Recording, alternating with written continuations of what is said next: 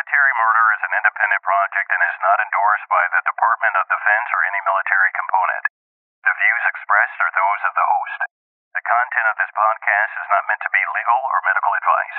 Warning this episode contains graphic details of murder and is not suitable for young listeners.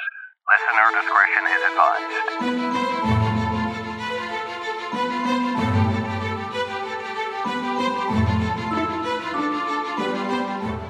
Welcome back, True Crime Army. I am your host, Margot, and this is a true crime podcast where I focus on crimes committed by military members and veterans. But don't worry, you don't have to know anything about the military to listen, I promise. You just have to be a true crime enthusiast, and if that's you, welcome home. Throughout the last few months, I have brought you stories about various scary serial killers. The ones that lurk in the woods behind your house while you get ready for bed, and then snuff out their victims while they sleep people like BTK or Canadian Colonel Russell Williams. I've also brought you the likes of lady serial killers that kill their victims before everyone's eyes, and no one notices until it's too late. These serial killers include Reta Mays and Judy Buenoano. But today, I am bringing you a very gruesome and demented serial killer that tortured his victims in cruel and unusual manners before killing them and dumping them like litter on the side of the California highway. Not one to shy away from decapitations, rape, or mutilations, this serial killer went unstopped far too long. Just a warning that this episode is hard to listen to. It involves brutal, I mean, brutal descriptions of rape and murder, and of people getting things shoved where they should never be shoved. So, with this warning, this episode is not for the faint of heart. If you listen, do not, I repeat, do not send me messages about how gruesome the crimes I describe are. So, listener, beware. Join me today as I discuss the crimes of serial killer Randy Kraft, also known as California's scorecard killer. Now, let's dig in.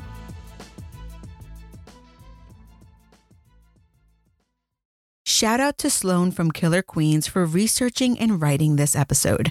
Sources for this episode include articles found in the Orange Coast, LA Times, Murderpedia, randycraft.com, patch.com, and an opinion by the California Supreme Court.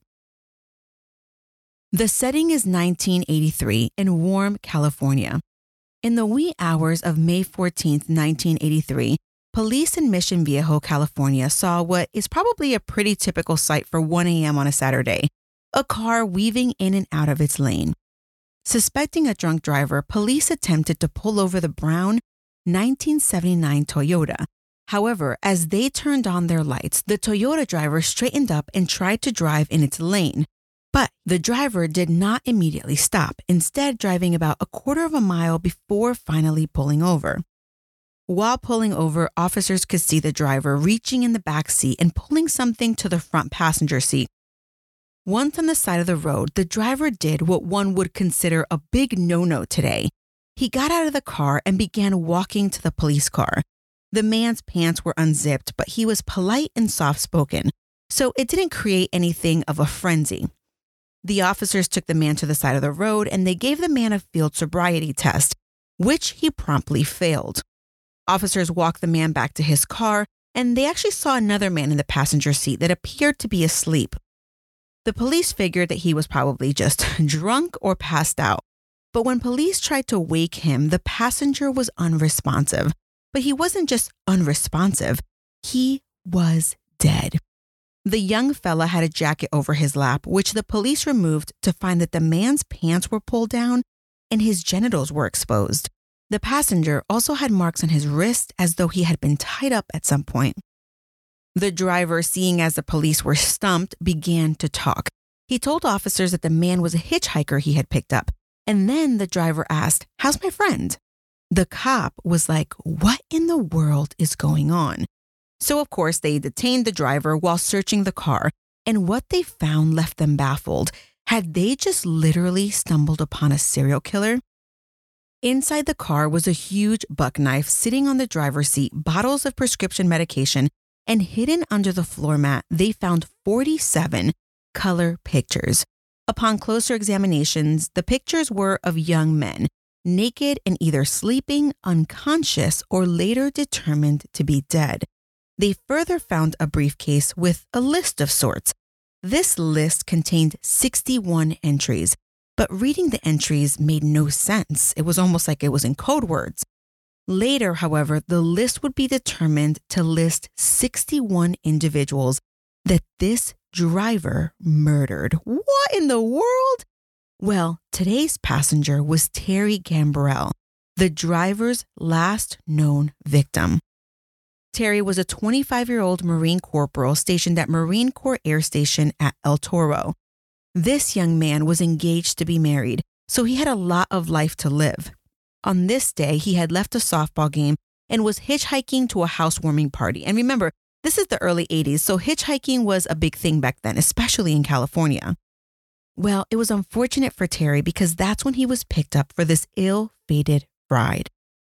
Once in the car, the driver offered Terry a beer. Unbeknownst to Terry, the driver had laced the beer with something that rendered him unconscious. It was then that the driver strangled Terry with a belt, snuffing the life right out of the young Marine. That morning, police arrested the driver, later revealed to be 38 year old Randy Stephen Kraft, a serial killer later dubbed the scorecard killer.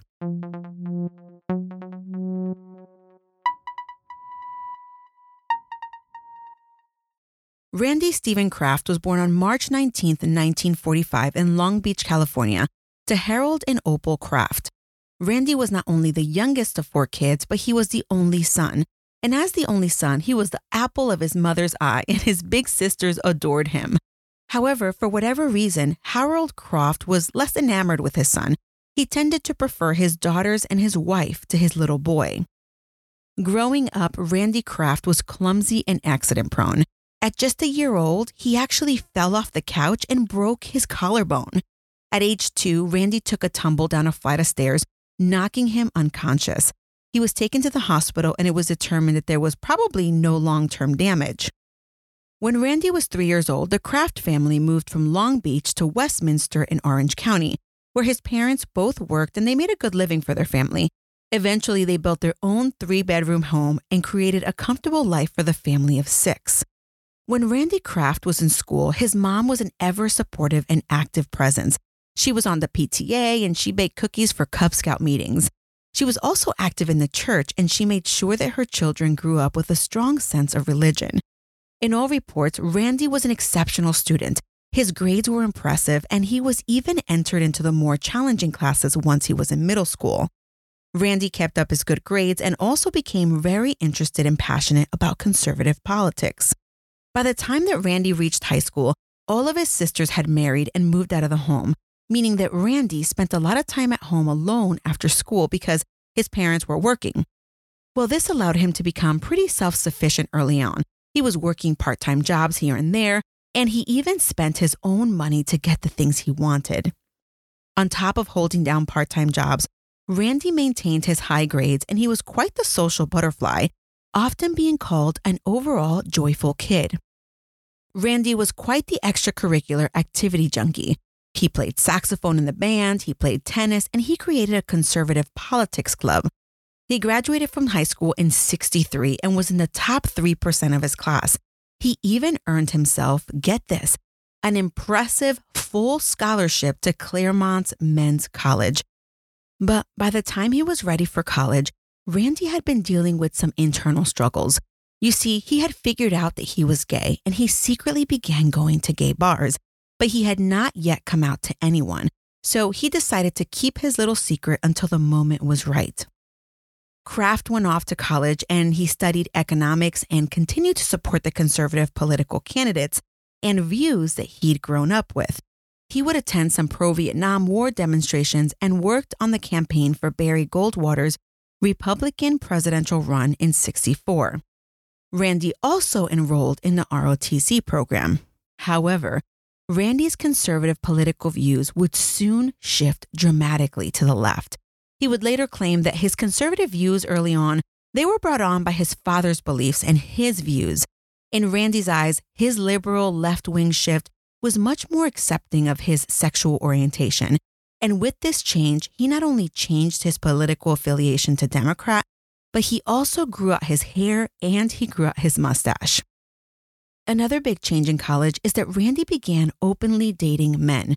Though Randy would bring men to his parents' house, they were oblivious that these men were not just Randy's guy pals. Two years into college, Randy was hitting his stride. He was comfortable in the man he had become, and he began a part time gig at a gay bar. On top of his new job, he began to frequent Huntington Beach looking for male sex workers. But eventually, he screwed up when he tried to hire a male sex worker that turned out to be an undercover cop. Oops! The officer rebuffed Randy's advances and identified himself, and boom, Randy was not only busted, but he was arrested. Luckily, this was Randy's first offense, and he was released without charges. Randy, while now a Democrat, he was still very much into politics, and he began to support Robert F. Kennedy and he worked on his presidential campaign. In fact, his work and passion for RFK didn't go unnoticed, and Randy got a personal letter from the presidential candidate. Randy was reportedly devastated when this Kennedy was assassinated. Randy was also dealing with some medical issues at the time. He had been suffering stomach pains and headaches, and due to this ailment, he had been prescribed painkillers and tranquilizers, which Randy would promptly take with beer instead of water or juice. One of the prescriptions was for Valium, and Randy began to abuse this drug quite frequently. It's at this point when he combined drinking, prescription drug abuse, and trolling for sex workers that Randy's college academics began to slip. It was later discovered that Randy not only enjoyed the company of sex workers, but he also began to explore bondage. Randy, though, he had this thing that he did that his roommates noticed. Randy was really good at the disappearing act, meaning that his roommates recalled that sometimes Randy would just leave his place, he'd be gone for a few days at a time, only to reappear and lock himself in his room for a few additional days. He never told his roommates what he was up to, but they figured whatever he was doing, he didn't want anyone knowing about it. Well, when you combine all of this, it's not surprising that Randy did not finish college on time. Instead, it required an additional eight months for him to get his diploma. And I should note that apparently he didn't finish ROTC because promptly upon graduating from college, he enlisted in the Air Force. Randy eventually made it to the rank of Airman First Class and he was stationed at Edwards Air Force Base in California, where he supervised the painting of test planes. It was at this point in his life that Randy began to be more confident in his sexuality, and he actually came out as gay to his family. Harold, his father, was pissed, and Opal, his mom, she wasn't too keen on the idea either. However, despite not really understanding her son's sexual identity, the mom, she was still affectionate, and eventually the whole family was accepting of Randy's sexuality. Now, a quick side note Harold, the father, he was accepting in that he let Kraft still be his son and allowed him to still come to the house, but he wasn't completely accepting, instead, choosing to ignore that part of his son's life. However, the Air Force was much less accepting, especially at this time. In 1969, Randy told one of his ranking officers that he was gay, and well, they initiated discharge paperwork, eventually forcing Randy out of the military for medical reasons. Now, Randy would later call baloney as he knew full well why he was actually being discharged. He was being discharged for homosexuality, not for medical reasons. After the military, Randy went back home and he began working part time at his bartending gig at Broomhilda, a local establishment, and also he got another part time job driving a forklift. But Randy struggled with a diet of speed and beer, and he lost a lot of weight during this time. After two years of grinding day in and day out, Randy decided he wanted to go back to school and obtain a teaching license, and he enrolled at Long Beach University. This is where he met Jeff Graves. The two men hit it off and they moved in together. Their relationship wasn't based on anything more than sex, though, and after four years, they called it quits. It was during these years and the following years that he lived on and off again with roommates and partners, that his usual disappearing act became more and more evident. This time, though, when leaving, he'd mumble something about going down to look for Marines. His roommates would later recall that Randy was, quote, a very anal retentive kind of guy, very uptight and very strict with himself, end quote. But he was also remembered as having a, quote, volatile temper, end quote. This is all very interesting, right? Considering that in those years, Randy had been doing far more nefarious things than any of his roommates or partners could ever have imagined. In fact, when Randy was performing his disappearing acts, he was actually making other young men quite literally disappear from the face of the planet.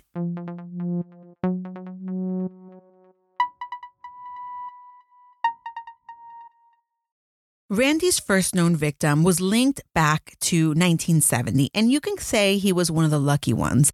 It was a 13 year old runaway named Joseph Alwyn Fancher.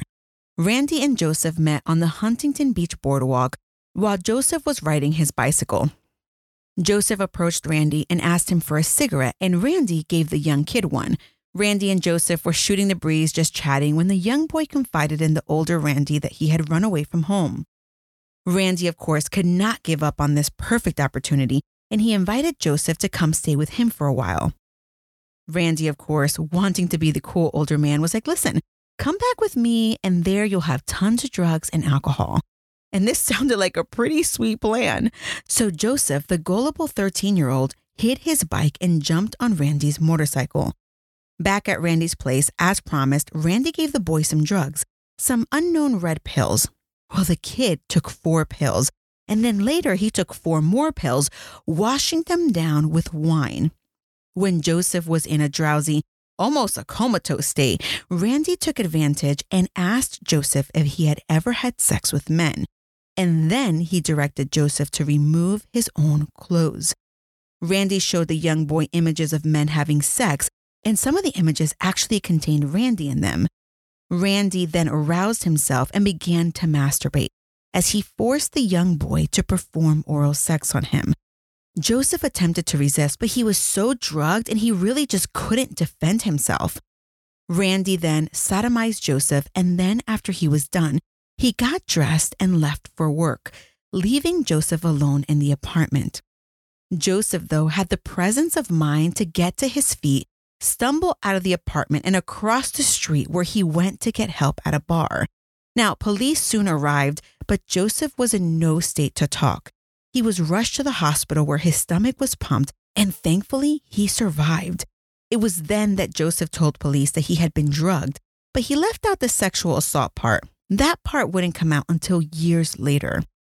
Joseph did bravely lead the police right to Randy's doorstep, and it was then that police searched Randy's house and they found illegal drugs. Not only that, but they found 76 pictures of Randy having sex with other men. And while it would seem that this was the end of the road for Randy, turns out the search was conducted illegally without a search warrant, and so Randy remained a free man. Years later, I'm sure that police would regret this huge mistake, as Joseph, like I mentioned earlier, was one of the lucky ones. And at this point, the body count begins. In late September 1971, a 30 year old bartender by the name of Wayne Joseph Dukette vanished. He worked at the Stables Bar, a bar in Sunset Beach located right next to the Broomhilda. Wayne's disappearance was a mystery since his car was discovered in the very parking lot where he worked.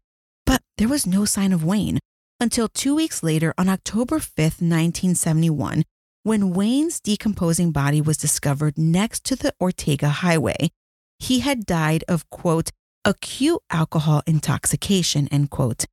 But Wayne's case stumped everyone, and eventually it went cold. A year later, in 1972, another young fella died in an even more mysterious manner. 20 year old Edward Daniel Moore, a Marine stationed at Camp Pendleton, well, he was last seen alive on Christmas Eve. Two days later, at 1:45 p.m., Edward's body was discovered on the 7th Street off-ramp from the 405 and 605 freeways. It was evident that Edward had been thrown from a moving car, after being bludgeoned and strangled to death.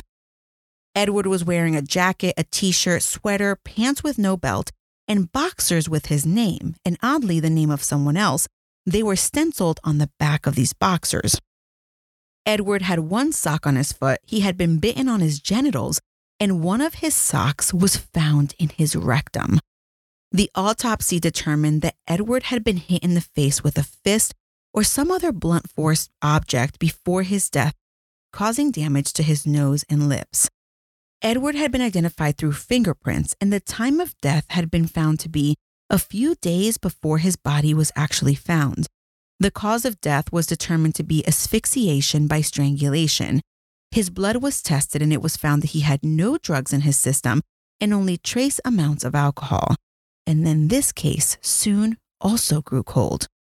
And while Randy's first few known victims appear to be spaced apart by lots of time, this is when he picks up the pace. Six weeks after Edward's body, another body is found on February 6, 1973. This body has never been successfully identified, but the 18 year old ish John Doe, we're going to call him John Doe number one, he shared many similar hallmarks to Edward Moore. He was found on the side of the Terminal Island Freeway in the Wilmington area of Los Angeles. He had also been strangled only a day or two before his body was found. And more telling was the brown sock that was later found in his anus. In April of that year, two more bodies were found, and both were unable to be identified, but they shared similarities to the bodies of Edward Moore and John Doe number one that was found in Terminal Island. One John Doe, who I'll call John Doe number two, he was found in an area of Huntington Beach known as Airplane Hill around 1 a.m. on the 14th of April. He was fully dressed except for his socks and shoes, and he had been spotted by a passing motorist who called the police. His genitals had been removed and there were ligature marks on his wrist. When determining the cause of death, it was hard to determine if it was from blood loss or the asphyxiation that inevitably killed him, it was noted that there were marks on his mouth from a gag, but since his privates were removed ante mortem, meaning before the time of death, and it cost him about two pints of blood, the blood loss was a significant contributing factor to his death. John Doe number two's lips and nose were bruised as well, and this all occurred before death.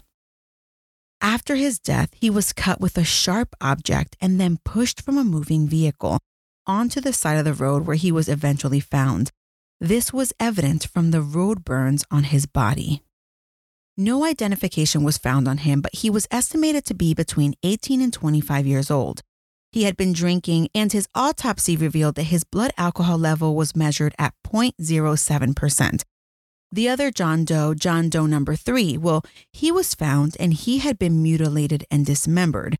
His torso was found at Alameda and Henry Ford Avenue in Wilmington. His arms were found on Terminal Island Freeway in Long Beach, and his head was found at 7th Street and Redondo Avenue. And his left leg was found behind Broomhilda. Again, there were ligature marks, but there was something slightly different about his body. It was reported that the body had apparently been refrigerated before it was scattered throughout California and the hands of this body have never been found. Then on July 30th, 1973 at about 6:30 a.m., the body of 20-year-old Ronald Wiebe was found on the 7th Street on-ramp to the San Diego freeway. Wiebe was from Fullerton and he had left his mom's house in Los Alamitos around 8:39 p.m. on Friday, July 27, 1973. He was last seen at the Sportsman Bar while out for the night and when he vanished, his car was discovered, you guessed it, in the bar parking lot with a flat tire. Wiebe's body had been redressed after he was killed, except his belt, right socks, and shoes, as usual for the murderer. His pants were undone and his genitals were exposed.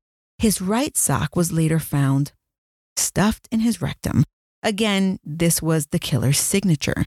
Like those before him, Weeb had also been pushed from a moving vehicle, causing road burns, but he had been murdered first by ligature strangulation about two days before his body was found. It was also later thought that he was likely bound and hung upside down before he was murdered. there were bite marks on his stomach and penis as well. A little over four months later, on December 9th, 1973, the body of 23 year old art student Vincent Cruz Mestas was found in a ravine in the San Bernardino Mountains. He too had been redressed except for socks and shoes, and one of his socks was, you already know where it was. And there was something about the size of a pencil that had been forced into his penis before he was murdered. Mestas had had his face shaven and his hands had been severed. Then the murderer put plastic sandwich bags over the ends of his now handless arms. He had been strangled to death as well. Mestas had last been seen by his roommate in their home three days earlier, only blocks from where Randy Kraft lived. Things were quiet for six whole months before the body of 20 year old Malcolm Eugene Little was found nude on June 1st, 1974. When his body was found, he was propped up against a tree on the side of Highway 86, west of Salton Sea in Imperial County. Little had recently been unemployed and had arrived in California from his home in Alabama, and he was there looking for jobs as a truck driver. But he was now lying naked on the side of the road. What happened to him? His legs were spread open to highlight the fact that his genitals had been removed completely and there was a branch from the tree forced six inches into his rectum. His cause of death, however, was strangulation, like most of the other male victims. Less than a month later, 18 year old Marine Roger E. Dickerson was found off of a dead end road in Laguna Beach near a golf course. Dickerson had been seen two days prior by his fellow Marines from Camp Pendleton when he started hitchhiking to Los Angeles from San Clemente. He had bite marks on his penis and hip and had been sodomized before he was strangled to death. Thomas Paxton Lee was 25 years old when his body was found on August 3, 1974, and he was discovered by oil field workers in Long Beach. He had been working as a waiter and known to some as a quote, gay hustler, whatever that means. His body was found fully dressed and manually strangled. Just nine days after Lee was found, the body of 23 year old Gary Wayne Cordova was found beside the highway in South Orange County. It was determined that he died from an overdose of alcohol and Valium. At first, neither Thomas Lee nor Gary Cordova were linked with the rest of the cases because, despite being found discarded like the rest, they were missing many of the signatures that the police had come to link with the rest of the dead bodies they were finding. On Thanksgiving 1974, 19 year old James Dale Reeves was out painting the town red when he vanished. He was openly gay and he liked bar hopping at many of the same bars as many of the other victims. His body was found naked except for a t shirt covered in blood. Like the body of Malcolm Little, James Reeves was found with his legs spread and a tree limb shoved partly into his rectum.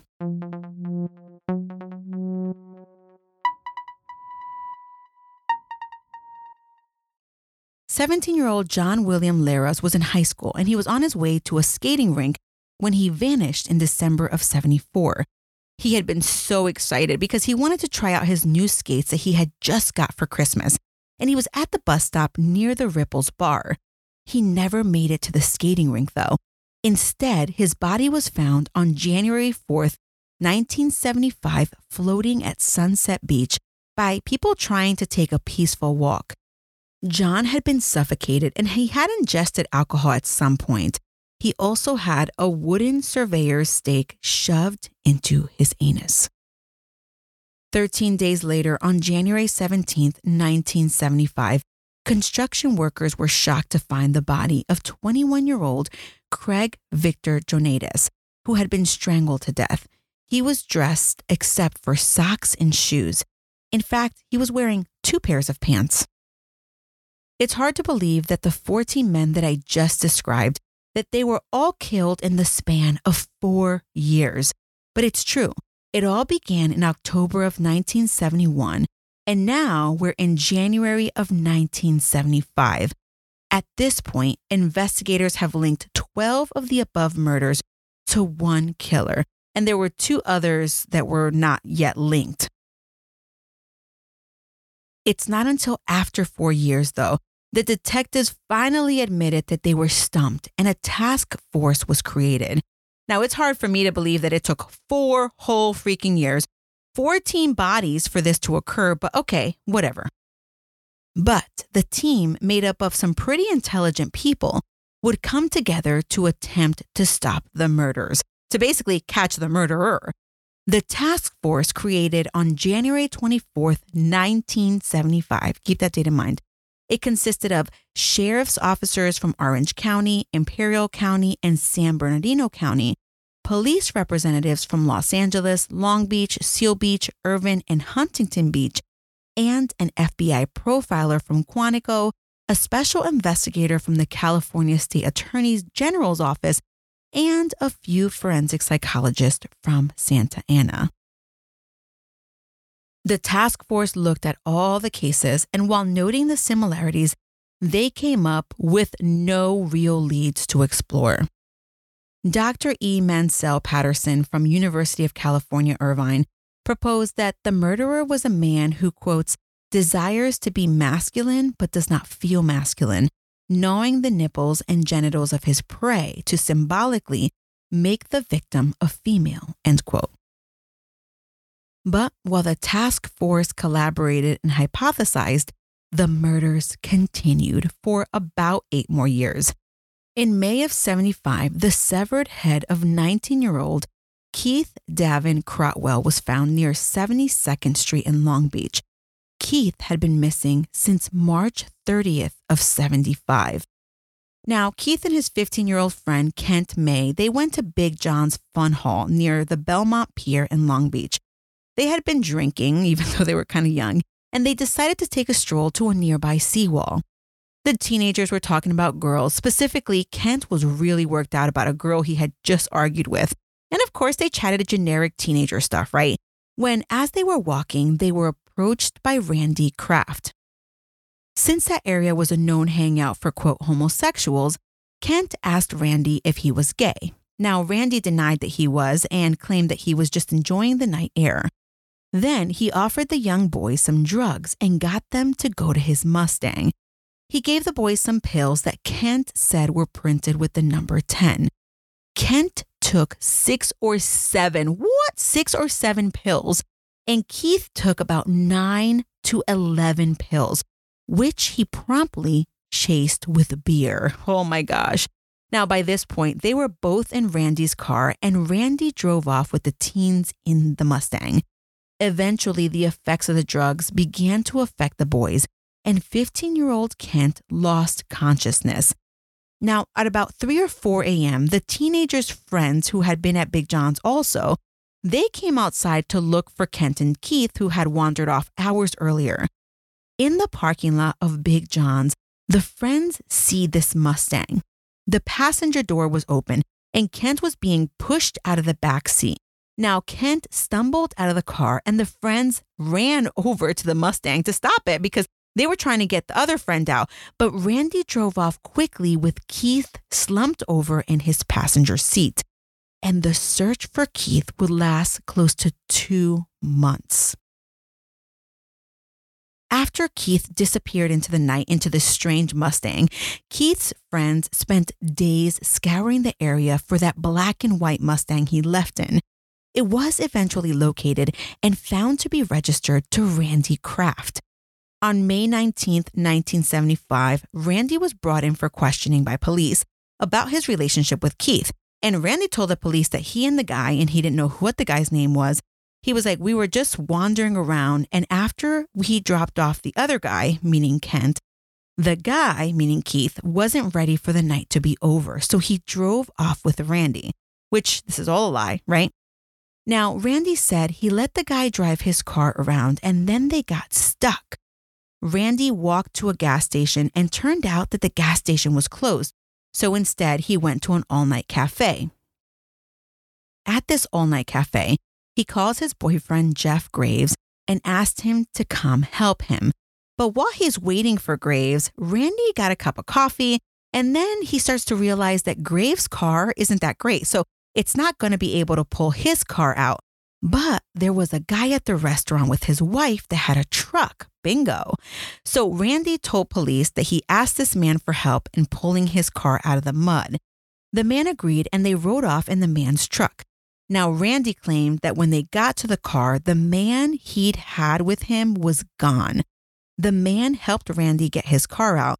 And once it was out, Randy says that he took a little look see for his original passenger and not seeing him, he just returned to the cafe to meet up with Jeff Graves. Randy claims he never saw his passenger again and he doesn't know what happened to him. At the time that Randy was brought in for questioning, Keith's body was still missing, so the Los Angeles prosecutor refused to charge Kraft with a crime. As far as anyone knew, Keith could have disappeared on his own. The interesting thing is that a few weeks before Randy was questioned on May 8th of 75, two unfortunate little boys came across a skull about a thousand feet from the Big John's parking lot. But it would take some time to determine through dental records that the skull belonged to 19 year old Keith Crotwell. The rest of his body, minus his hands, were discovered five months later in October wrapped in a rug and stuffed in a pipe in Laguna Hills. And sadly, despite having left with Randy in Randy's car, Keith's death wasn't linked to Randy or the other murders until after Randy's arrest in 1983, eight years later.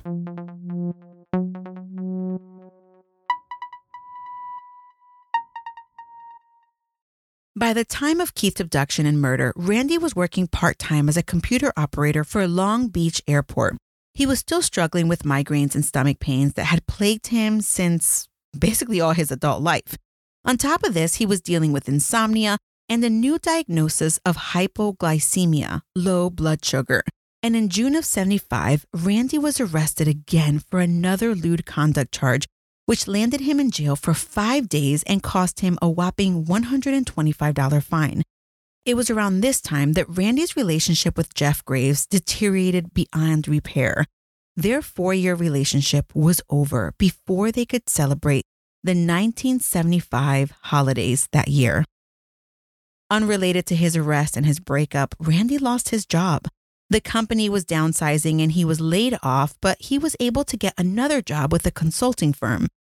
But you know, getting arrested, breaking up with a significant other, losing a job, starting a job, this is all for any person to handle. It was at this point, though, that Randy really began to process those feelings into more murder. But you'll have to wait until next time to hear more about Randy Kraft and his crimes that later earned him the nickname the Scorecard Killer.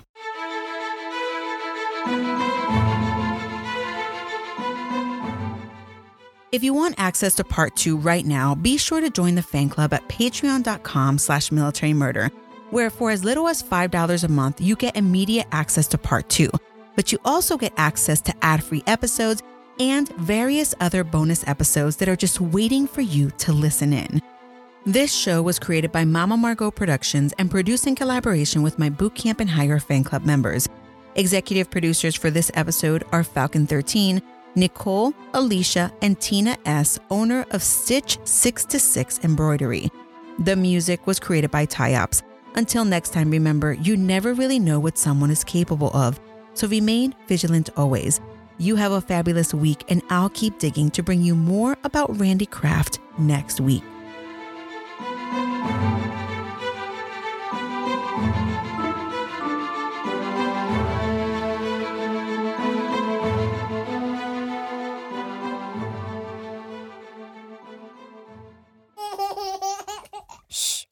Working on our podcast.